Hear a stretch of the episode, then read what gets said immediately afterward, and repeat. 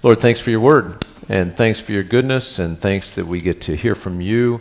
And uh, we're just uh, so blessed by all you're doing in our lives, and we uh, just ask that you bless this time to us now. In Jesus' name, amen. Amen. Turn, if you would, to Hebrews chapter 11.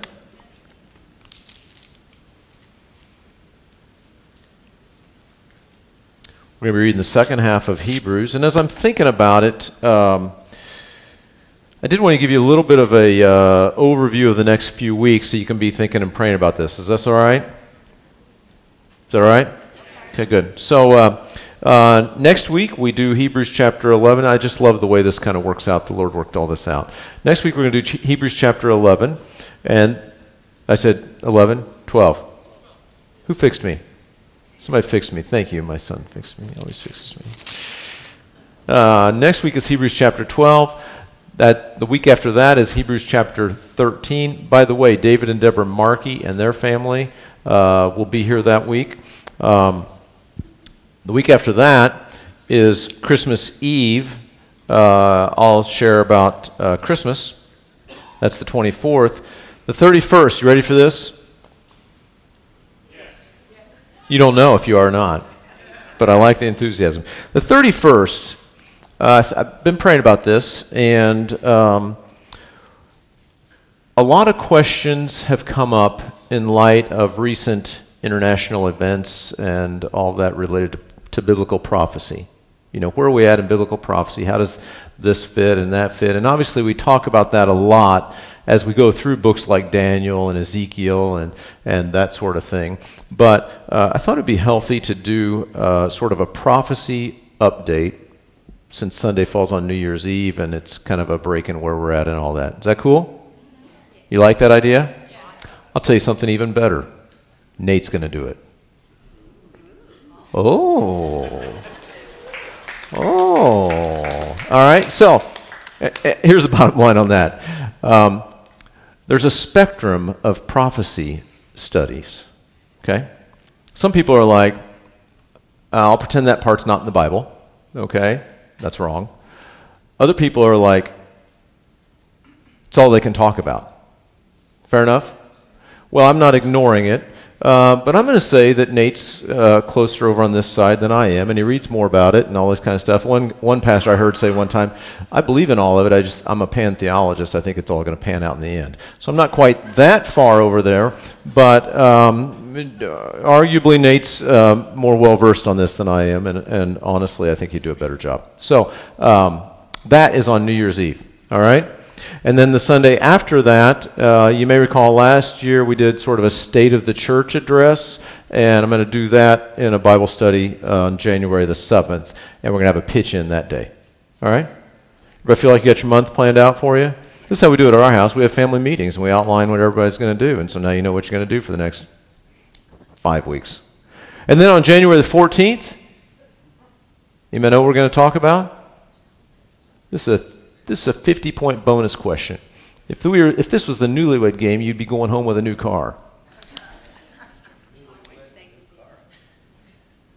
Amos, chapter 1. Right? Lord willing. Depends on if the rapture comes before or after Nate talks about the, that. All right. So, Hebrews chapter 11. Everybody good? Hebrews chapter 11. We talked about last week. Uh, we read the first part. Tonight, uh, today, we're going to read verses 20 to, to 40, uh, the second half of it. And we've been talking as we've been going through this. The book of Hebrews is really to emphasize to the first century Hebrew Jewish believers that Jesus is all you need, right? And we've talked about this over and over again. I just, as a way of kind of bringing our brains back into focus on, on the whole thing with Hebrews, is that we are all by nature religious people. If you're an atheist, you're a religious person, oftentimes. And just kind of our mindset uh, thinks in terms of religion. We, we as Christians, we we believe what we believe and we kind of like the security of maybe our little Christian system, if you will. And it, it kind of helps us feel like we're on the right track if we're kind of uh, diligent to adhere to our Christian system. And there's a lot of those kinds of things. There's nothing wrong necessarily with any of those unless those elevate in prominence more than I just simply have a relationship with the creator of the universe who died for me. You see the idea? There's the personal aspect of our faith. Jesus died for me, and I'm therefore living in response to that with a life of thanksgiving and service, however that plays out. Now, the other piece, we go to church, we sing songs, we kind of have a sort of expected lifestyle and an expected vocabulary and all those kinds of things and, and all of that. But we never want to forget that Jesus is preeminent. And really, that's the point of the book of Hebrews, is that Jesus is better than Moses. Jesus is better than the Old Testament law. Jesus' priesthood through Melchizedek, you remember, went through all that, is better than the priesthood through Aaron. The, uh, the sanctuary in heaven uh, is better than the earthly sanctuary. The sacrifice that Jesus gave uh, as a, of his life was infinitely better than any any bull or goat could ever be. And so all of that, and we've been going through, and then we kind of build up to this uh, part in chapter 11 where he goes through some examples, right? And he's gone through some examples of folks that have lived by faith, and they're great examples for all of us. And so, verse 39 of, of this chapter says this All these, having obtained a good testimony through faith, did not receive the promise. So, all these Old Testament saints, they lived by faith, but they didn't receive the promise. The promise was, I think, in the context here, the promise of the coming Messiah, Jesus Christ, right? They died not having seen Jesus. And yet they died in faith. Do we believe they're in heaven? Yeah, we believe they're in heaven. But wait a minute, Jesus hadn't come yet. Well, how does that all work? You may recall in Luke chapter 16, there was a, a man uh, named Lazarus. And there was a rich man, and Lazarus was saved, and the rich man wasn't. And they went to a place called Abraham's bosom, Luke chapter 16. And this is not Lazarus, the brother of Mary and Martha. This was a different man. But anyway, they were taken to this place. It was sort of a, uh, most commentators uh, think of as kind of a holding place for the Old Testament saints till the time Jesus would die, because we are saved by Jesus. Everybody since uh, Adam and Eve till, you know, the end of the age is saved by the death, burial, and resurrection of Jesus Christ, the price he paid on the cross for each of us. And so uh, Ephesians chapter 4 says this, but verse 7 through 9, but to each one of us grace was given according to the measure of Christ's gift. Therefore, he says, when he ascended on high, he led captivity captive and gave gifts to men. Now, this he ascended, what does it mean but that he also first descended into the lower parts of the earth? And so essentially, Jesus released those in Abraham's bosom to go to heaven. Okay? And so we see this. The idea here is the Old Testament saints, they live by faith. We, New Testament saints, live by faith. You say, wait a minute, I'm not a saint. Yes, you are, by the blood of Jesus. All right? And so these folks, uh, I go through all that to say these folks are very relevant to us, even though they're Old Testament saints. We think of them as the guys that lived in the left half of the Bible, right? they're still very relevant to us. And so let's read about them. By faith, Isaac blessed Jacob and Esau concerning things to come. Now, we brought this out last week a little bit. I'm going to bring it out again this week. I want you to notice the Bible gives us Old Testament history on each of these folks that we're going to read through.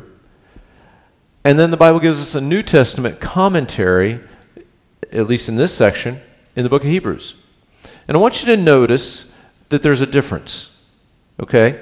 There's a difference in how God sort of retells the story. God's not lying. God's not embellishing the truth in any way. The Bible's very honest about the, the, the, the limitations of, of his people. And so I, I think of it like this the Bible gives us the Old Testament history and the New Testament commentary. The Old Testament history has a little bit more of the good, bad, and the ugly. You ever notice that? Now, why does the Bible give us the good, bad, and the ugly? Because I need to learn that stuff. I need to learn where the landmines are in life, and I need to learn the pitfalls to avoid. But I like also, as we comment on it here. I like also that the Bible gives us the New Testament commentary because that tells me how God looks at these folks. God looks at these folks through the eyes of grace. Now, let me ask you this How do we look at our fellow believers? Do we look at them in the way God looks at them? We should. Can I encourage myself and the rest of us in this? If I want to know the good, bad, and the ugly, let that be a lesson for me and how I should live my life. As I look at other people, right, I need to look at other people with the eyes of grace like God does, right? And God can tell this story. It's pretty crazy. I mean, if you go back to the Genesis account, there's a little more detail than by faith Isaac blessed Jacob and Esau concerning things to come, right? That's a colorful story. You say, How colorful? I say, I'll tell you. When Rebecca, Isaac's wife, was pregnant, she just felt this turmoil within her. I don't know what that feels like. Kicking, I guess. But anyway, she feels this turmoil. And she says, God, if I'm blessed, if I'm being blessed by this, what's going on in here? And God said, There are two in your womb. There's two nations in your womb. That'd be a little intimidating, wouldn't it? There's going to be two nations in your womb. Basically, it was Jacob and Esau. And the older one's going to serve the younger one. Now, that would have been contrary to their thinking. Okay, because the older one always has the preeminence. The older one has the birthright and the blessing. You may remember those terms from Genesis. The older one had the responsibility to carry on the family legacy. Was, he would have been the, the next patriarch, all of that sort of stuff. And the blessing was he gets the provision in order to do that. Okay? And so that was always given to the older person. But, but God told Rebecca, it's going to be the younger one. And so some of you know the story. The older one was, was Esau, the younger one was Jacob, right? Esau comes out first, Jacob comes out second, right? Well, here's a problem Esau was his daddy's favorite, Isaac's favorite.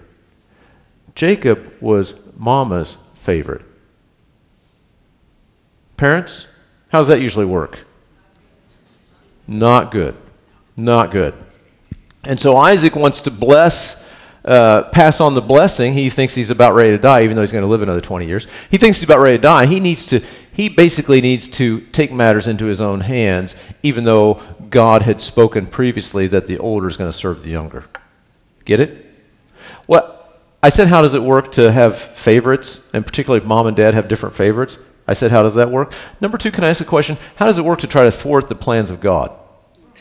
Not very well. And so uh, Jacob has this, um, I'm sorry, Isaac has this great plan. He's going to bless Esau with this sort of really a blessing that sort of pronounces that Esau is going to be the next patriarch. And you know the story. Uh, he says, Hey, Esau, go out and get me some food, cook some deer. It's deer season, by the way. Bible's always relevant. Go out and cook some deer and, uh, and bring it back, like the kind I like, the savory kind, whatever that means. Bring it back, the kind I like, and then I'll bless you.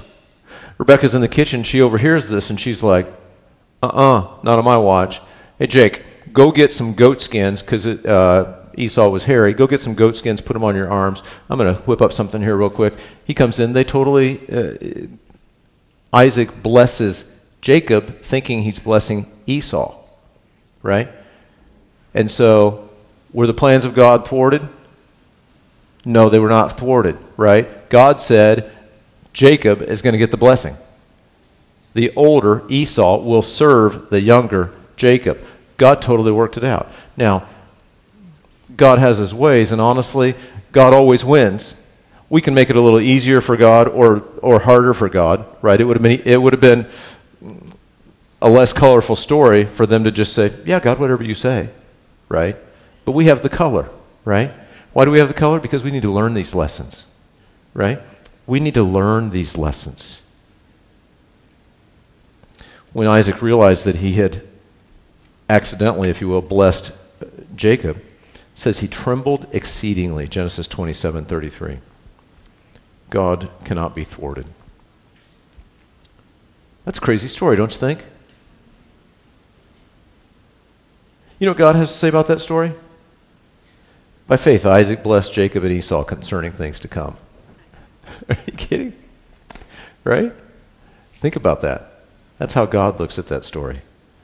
So, uh, Jacob so Isaac blessed Jacob and Esau concerning things to come. He had a vision beyond himself and his time, and that's always a kind of a pattern that we're seeing through here. By faith, Jacob, when he was dying, blessed each of the sons of Joseph and worshipped, leaning on the top of his staff. And so, again, you recall the story. Uh, Jacob also had a favorite, right? You notice some of these things kind of passed down the line. Jacob's favorite. Jacob had twelve sons, right, and one daughter. Uh, but Jacob had 12 sons. We call them the 12 tribes of Israel because Jacob's name was later changed to Israel. We call them the 12 tribes of Israel, right? Remember, one of the sons was a man by the name of Joseph, Jacob's favorite, right? Made him a coat of many colors. Remember from your flannel graphs in, in, in Sunday school, right? Joseph had a coat of many colors. But anyway, he was, he was daddy's favorite. Again, not a good idea. The brothers, uh, they, they decide they're going to take care of him. They pretend that he's dead, sell him off to slave traders to take him down to Egypt, right? It's a long story, it's a complicated story, uh, lots of deception, lots of selfishness, lots of crazy stuff. And when it's all said and done, uh, what Joseph is able to say to his brothers hey, you guys, don't be mad at yourselves. When the brothers finally came down to Egypt and realized that it was Joseph in charge of basically second to Pharaoh now, right? Because God totally took care of him. And they were trying to sell him off and never have anything to do with him again. He says, But now don't be, do not therefore be grieved or angry with yourselves because you sold me here, for God sent me before you to preserve life. Can we look at our situations, no matter how difficult they may be, as through the lens of God is working in my life. Right? Joseph was able to do that. What a what a amazing man he was. It says when he was dying, he made mention of the I'm sorry, he when he was dying, he blessed each of the sons of Jacob. Jacob blessed each of the sons of Joseph and worshiped, leaning on the top of his staff. Turn back. I want to read that story just briefly. Genesis chapter 48.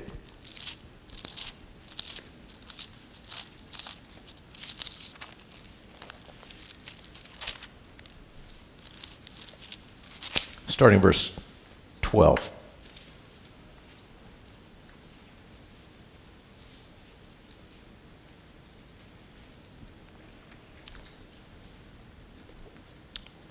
So Joseph is bringing his two sons, Manasseh the oldest and Ephraim the younger, that's significant, to his father Jacob, and Jacob is going to bless those sons. Jacob is also now old enough that he's pretty much blind. Chapter, uh, chapter 48, verse 12. So Joseph brought them before his knees, beside his knees, and he bowed down with his face to the earth. And Joseph took them both, Ephraim on his right hand toward Israel's left hand, and Manasseh with his left hand toward Israel's right hand, and brought them near to him. Then Israel stretched out his right hand and laid it on Ephraim's head, who was the younger, and his left hand on Manasseh's head, guiding his hands knowingly for Manasseh was the firstborn, and he blessed Joseph, saying, God, before whom my fathers Abraham and Isaac walked, the God who has, who has fed me all my life long to this day, the angel who has redeemed me from evil, from all evil, bless the lads. Let my name be named upon them and the name of my fathers Abraham and Isaac, and let them grow into a multitude in the midst of the earth. It's a beautiful, it's a beautiful blessing that uh, Jacob pronounces on Joseph's children, on his grandsons. And just not to get complicated about it, but you know, Jacob would have been sensitive to this older older person, younger older brother, younger brother thing, right? And so Joseph brings the kids to him, and he Jacob's right hand was the hand that would get the preeminent blessing, right? And uh, so Joseph brought it. So Manasseh, the oldest, would be at Jacob's right hand, and so he could just lay his hands on him and bless him, right? What did Jacob do? Switcheroo, right? Jacob's pretty well versed in the switcheroo, right? He's done it many times. But it was, it was deliberate because Jacob knew that God is going to bless Ephraim greater than Manasseh. And you know, Ephraim turned out to be one of the greatest tribes of Israel, right? And so, all that to say, Jacob, even, even at the end of his life, uh, is sensitive to the leading of the Lord. But I want you to notice this God before whom my fathers Abraham and Isaac walked, the God who has fed me all my life long to this day. You know what he's doing? Turn back to Hebrews. It says, By faith, Jacob, when he was dying, blessed each of the sons of Joseph and worshiped. And worshiped, leaning on the top of his staff. You know what he's doing? Was he breaking out in song? Did he break out in song in that, what I just read in Genesis? No. He just acknowledges that God fed, has fed me all my days. You know what worship is? Worship is acknowledging God, giving Him the credit, saying thanks. Worship is when an old man like Jacob can sit there and bless his grandkids and say, God has been so good to me. Isn't that a heart of worship? That's a heart of worship. That's the heart of worship that we should all have. It says, and again, the Old Testament, the New Testament commentary, by faith, Jacob, when he was dying, he blessed each of the sons of Joseph and worshipped, leaning on the top of his staff. Didn't have, a, you know, barely had enough strength to hold himself up, but he was able to worship. We stop worshiping when we stop breathing. We don't stop worshiping when we get out of the mood or when we, you know, get to be a certain age or when we retire or when we, you know, whatever. We stop worshiping when we stop breathing. And the worship that we express is merely thankfulness to the Lord. Goes on, verse 22 By faith, Joseph, when he was dying, made mention of the departure of the children of Israel and gave instructions concerning his bones. So, Joseph, you know, when he died, he was a, a big shot in the land of Egypt, uh, but he did die in Egypt, and he knew that after his days, the Jewish people would wind up going back to the promised land. And so Joseph had a vision beyond his own years. We need to have a vision beyond his own years. And so Joseph said, Hey, by the way, when you guys go out of here, take my bones with you and, and bury them up there. Verse 23 By faith, Moses. Now we shift gears now. We're talking about Moses. By faith, Moses, when he was born, was hidden three months by his parents because they saw he was a beautiful child and they were not afraid of the king's command. And so, really, the, the, the by faith jo- uh, Moses part starts with by faith his parents, right? His parents uh, saw that he was beautiful, the word says. They saw that he was a beautiful child. Now, parents, how many of your babies were beautiful. Thank you. Say it again. Parents, how many of your babies are beautiful? Right. So, why does the Bible bother distinguishing that for us? Right? When his parents saw that he was a beautiful child, the word beautiful here really in the, the Hebrew means good in the widest sense. The implication is that he was good and he was born for purpose. We were born for purpose. And can I tell you this?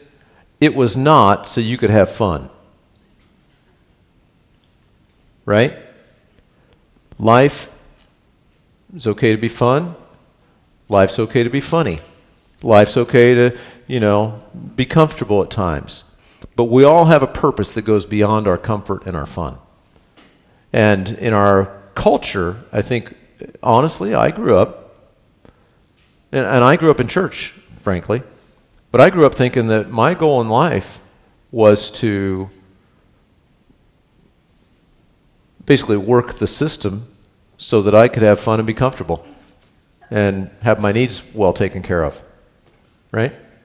That's not our purpose. Look at this. Moses was beautiful. He was good in every, in in the widest sense.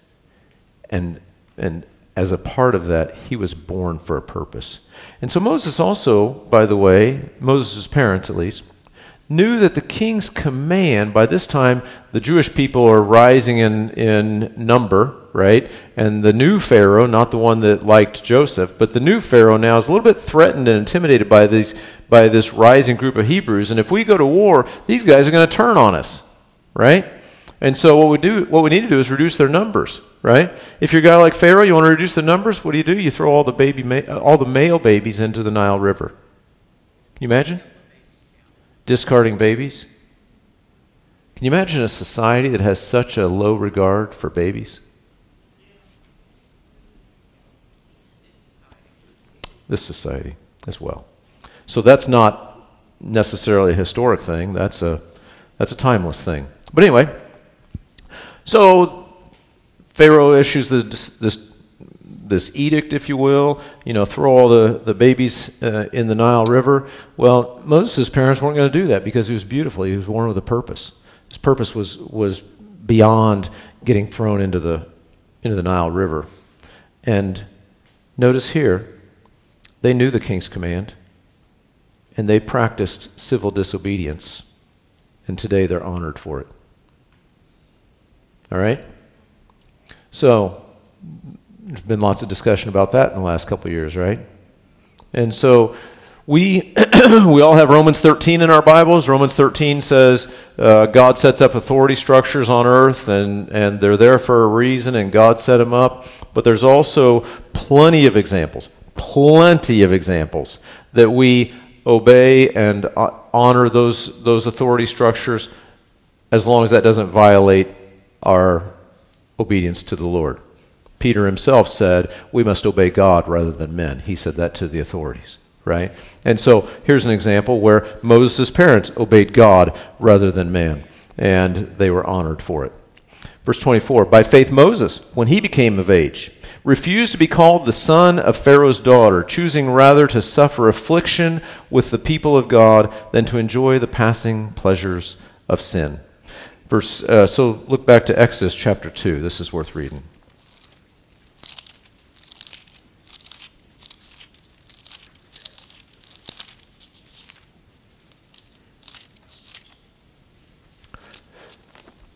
Exodus chapter 2, starting in verse 1.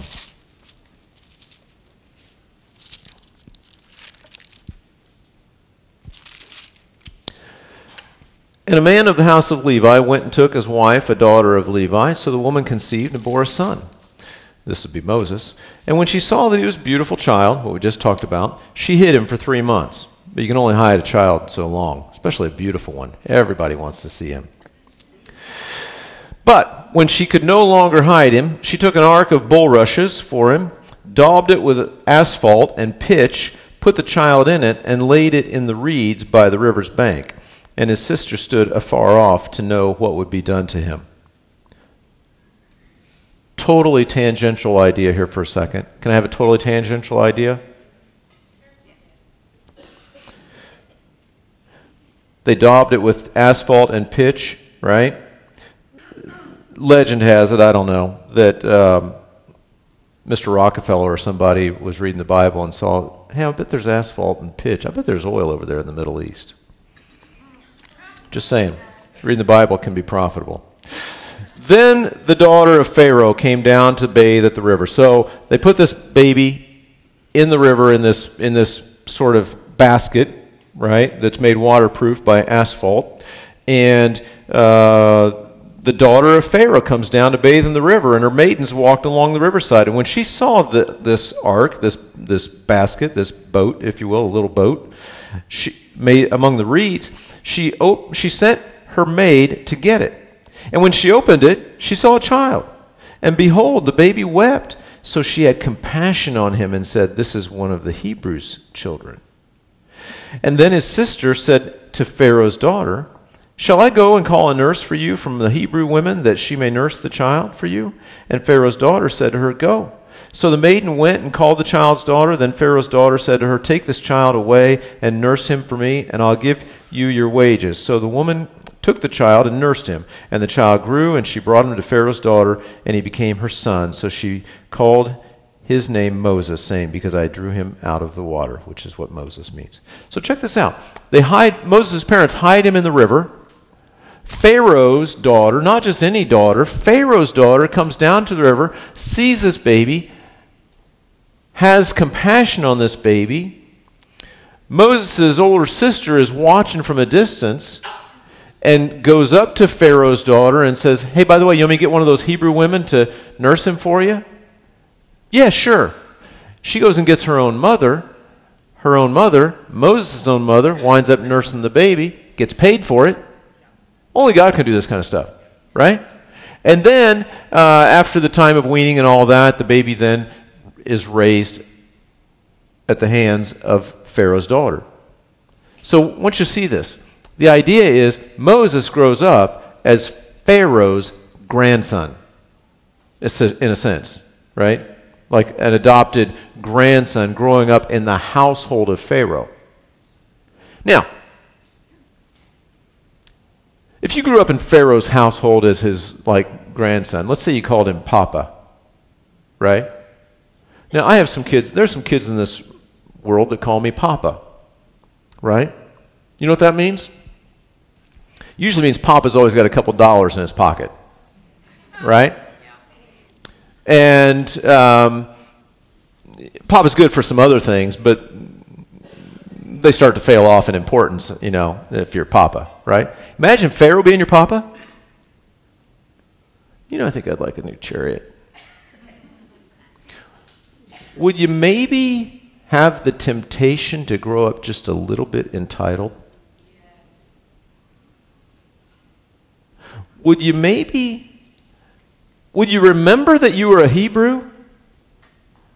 Or would you like start to grow out your beard like this as soon as you became of age? Like, I want to be like Papa when I grow up. I'm going to grow up, I'm going to get one of those creepy beards. Right? By faith, Moses, when he became of age, refused to be called the son of Pharaoh's daughter, choosing rather to suffer affliction with the people of God than to enjoy the passing pleasures of sin. Moses made a very deliberate decision. Moses made a very deliberate decision. Why did he do that? Look at this, verse 26 esteeming the reproach of Christ greater riches than the treasures in Egypt, for he looked to the reward. Wow, that's a home run verse right there. That's a home run verse right there. Do we see our Christian life like this? If I trust God to take care of me, that is better. Even if it involves the reproach of Christ, even involves some tribulation and some persecution, I'm going to call that more blessed than anything that being a part of Pharaoh's household can provide. You catch this? The reproach of Christ is better than anything Pharaoh could come up with. Do we see life like that? That's hard. That's honestly hard. Again, you know, we, we look in our society for comfort. We look in our society for pleasure. We look in our society for fun. And this is really what faith is. Faith is that we could esteem the reproach of Christ greater riches, greater blessing than the treasures in Egypt. See, in our society, we think the word blessing is a number on a, on a tax form, right? You know, if you make X, you're blessed. If you make 2X, you're twice blessed. But blessing has to do with following the Lord and letting Him take care of us. And that's infinitely better than anything that the world could provide. Moses, Moses is a rock star in the Old Testament. Spiritually speaking, right? He wasn't like in Pharaoh's household. By faith he forsook Egypt, not fearing the wrath of the king, for he endured as seeing him who is invisible. And so again, you know, not only did Pharaoh did Moses, I'm sorry, walk away from the luxury of Pharaoh's household, he stood in the face of Pharaoh. He's the guy that after God called him, he's the guy that goes back to Pharaoh and says, "Let my people go." right? Now, we don't know how many pharaohs we've gone through by this point, but they're all called Pharaoh, right? And we know that they're not necessarily God honoring, except uh, Joseph's Pharaoh. He was, he was God honoring. But by the time now Moses goes back and he's going to say, Let my people go, he's now, he could have, you know, grown up in Pharaoh's household and enjoyed all that goes along with that, right? Hey, Papa, I'm going to go to the chariot store. Can I take your credit card? Sure.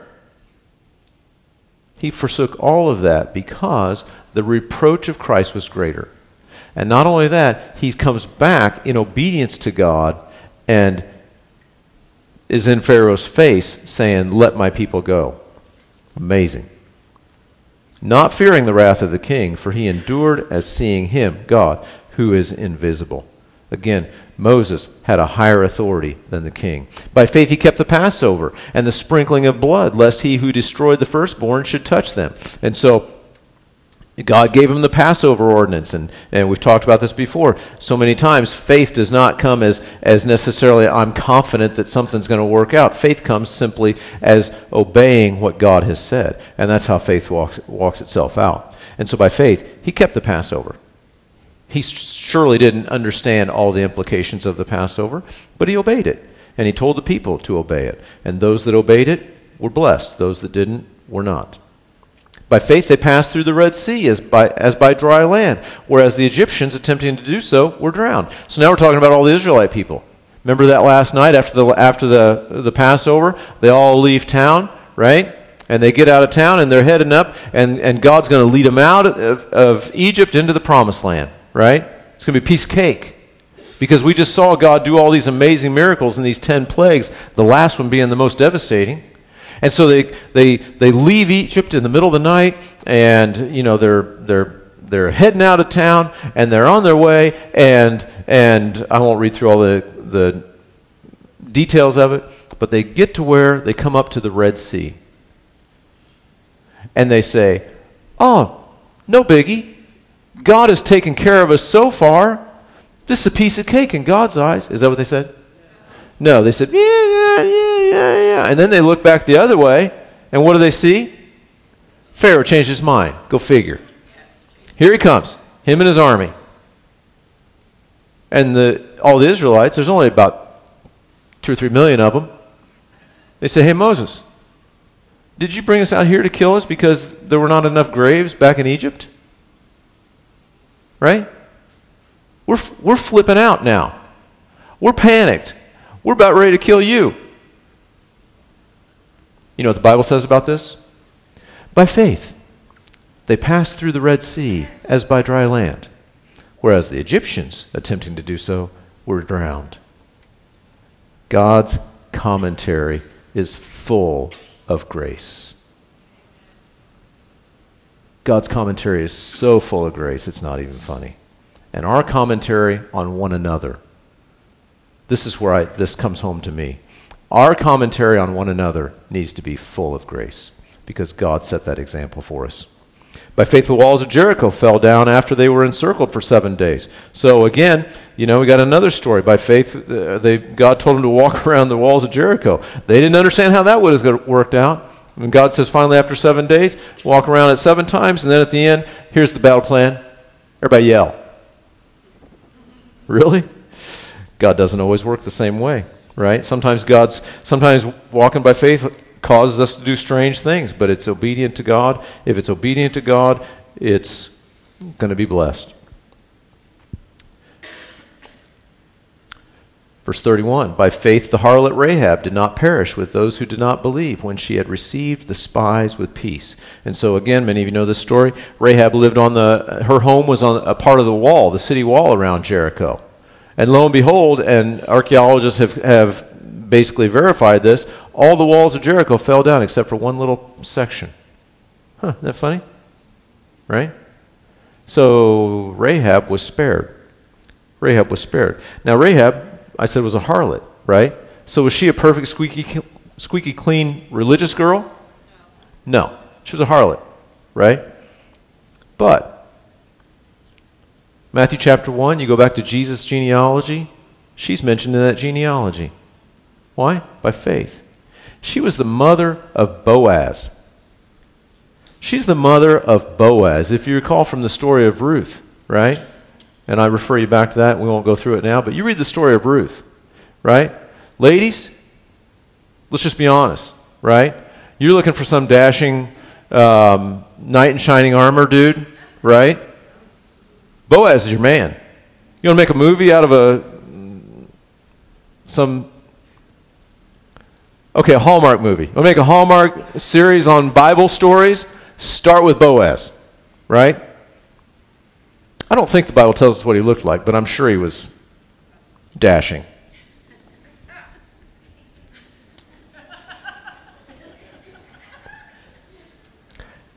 Rahab becomes the mother of Boaz. Amazing.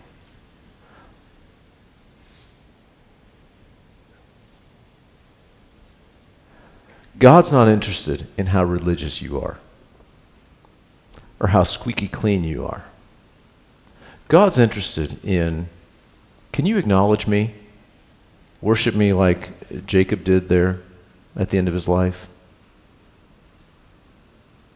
And if you can, I'm going to do something with your life. Who knows? You might wind up being the mother of Boaz, right? Or you want to just keep being a harlot and try and take good care of yourself, right? And what more can I say? What more should I say? For time would not uh, time would fail me, and it's going to fail me as well, to tell of Gideon and Barak and Samson and Jephthah and of David and Samuel and the prophets. I gotta can't let this one go. Can't I can't let this one get away. All right. So Gideon. Gideon was Gideon a man of great faith in our eyes? God says, "Hey, Gideon, you're going to defeat all the Midianites. Judges chapter 6. You're going to defeat all the Midianites. And Gideon's like, I don't know. I'm like a wimpy guy, and my family's. Uh, I'm I'm from the tribe of Manasseh, who I already told you was inferior to Ephraim. And my family, I'm I'm like the weakest one, and I'm I'm arguably pretty effective at being wimpy. God says that's all right. Uh, you're going to go defeat the Midianites. Well, prove it. Okay, fine. Go get a, go get a go get an offering. God says, and and uh, he goes and gets this offering, and and uh, the angel of the Lord touches this offering, and boom, it gets consumed miraculously. And Gideon says, "Whoa! I've seen the I've seen the face of the Lord. That's amazing. God spoke to him. God told him. God verified it. God confirmed it. So what more do we need if you're Gideon?" What do you do? You say, okay, I'm going. Well, Gideon says, tell you what, quote, if you will save Israel as you have said. Don't say if and as you have said in the same sentence. God said, uh, Gideon says, God, if you're serious, having just burned up the offering, right? If you're serious, and you will save Israel as you have said. Can I just do this one second? Just, God, bear with me. I'm going to take a, a, a lamb's fleece and I'm going to put it out on the ground. Can you make the, like, there's dew every night, right? Can you make the fleece wet and the ground dry? You know what God says? Yeah, sure. What would you say? My kids can tell you what I would say. We'll just go with what God said. Yeah, sure. He gets up the next morning, he's got a, he can wring the fleece out in a bowl. There's so much water, right? Ground's all dry. That should be enough, shouldn't it? Gideon says, God, eh, don't get mad. But tonight, can you make the ground wet and the fleece dry? You know what God said?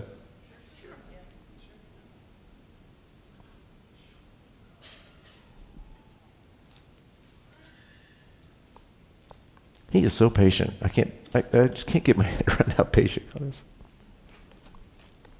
Is that enough? Are we done with Gideon? God says, God, is pretty good at reading people. So God says to Gideon, You know what? If you're afraid, this is after the rock, after the, uh, the altar, and after the fleece, and then the fleece again.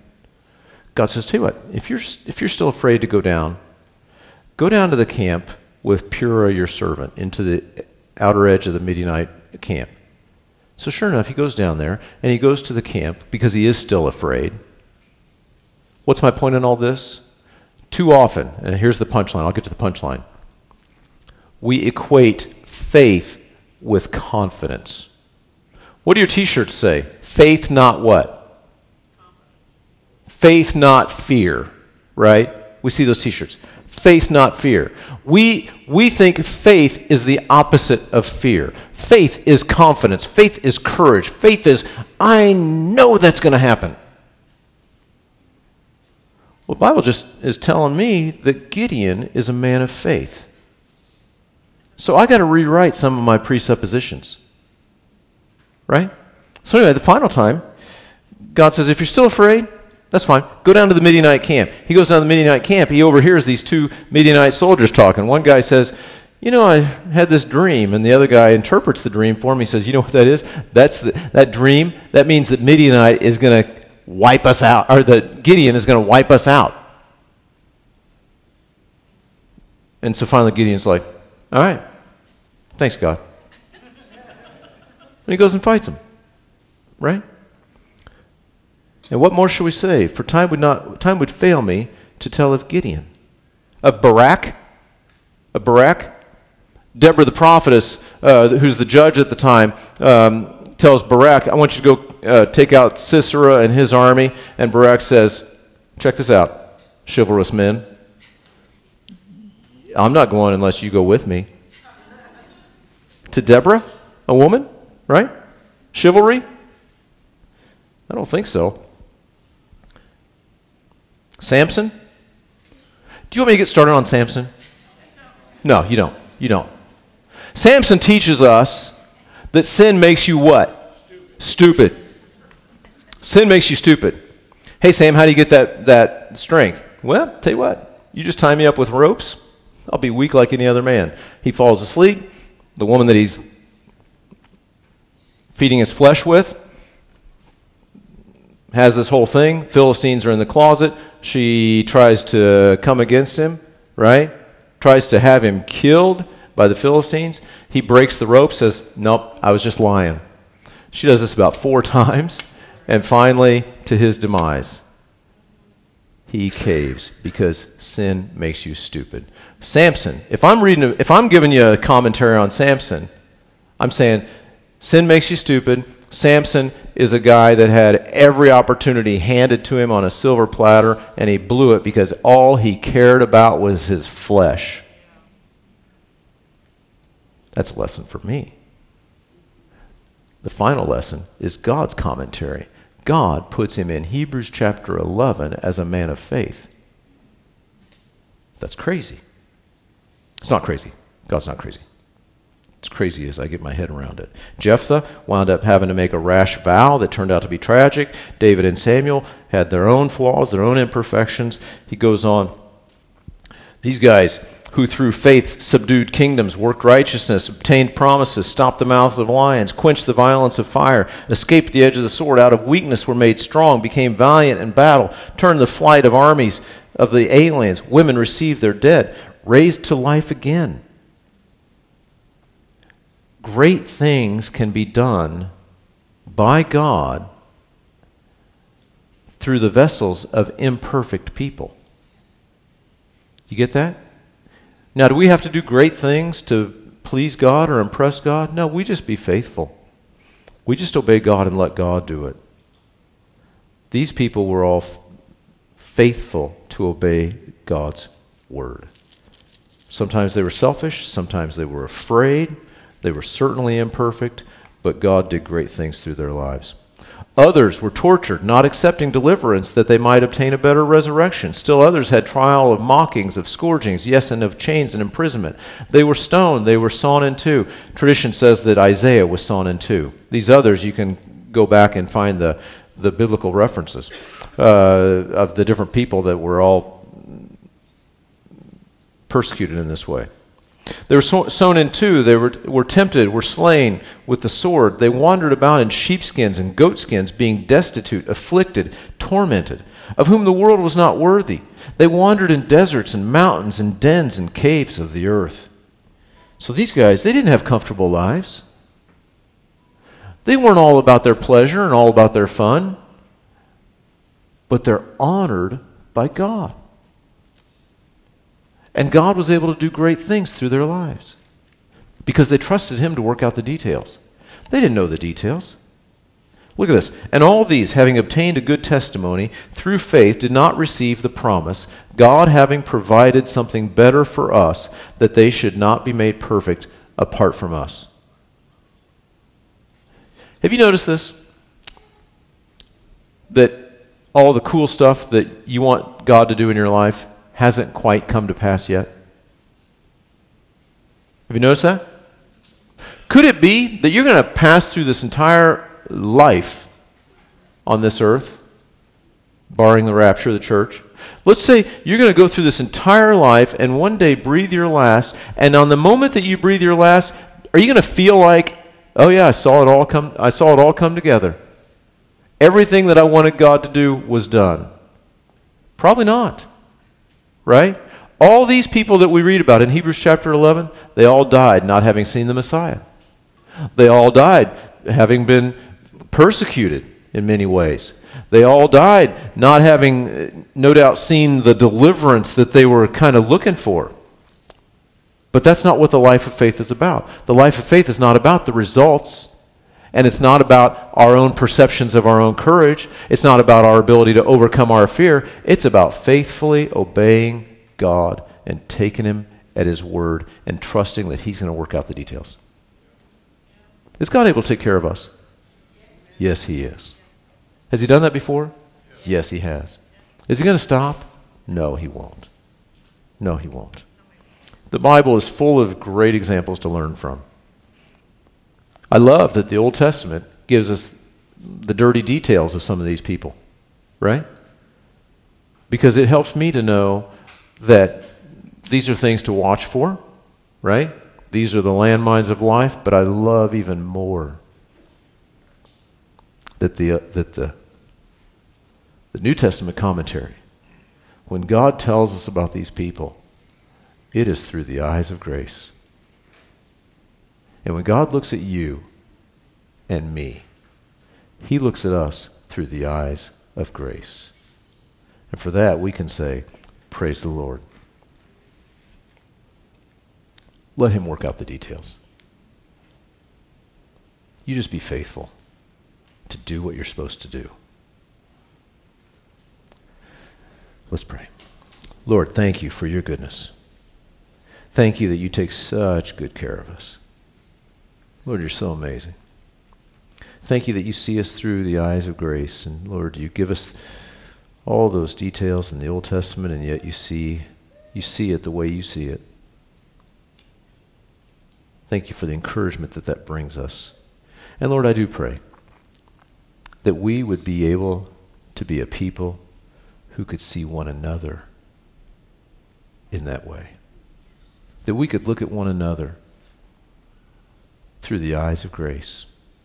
Lord, if we're different parts of the body of Christ as the different cells are of the human body, then we're going to be different.